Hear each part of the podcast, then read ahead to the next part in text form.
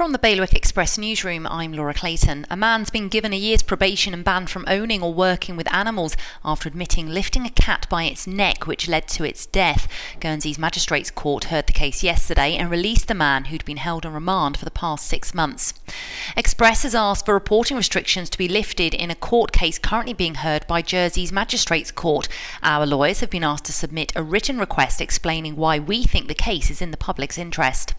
The therapy dog sent to work at St Anne's School in Alderney is currently being kept away from the premises after a teacher suffered an anaphylactic shock after his arrival. The charity, which provides therapy dogs in the Bailiwick, is hoping a solution can be found so Stanley can continue his work.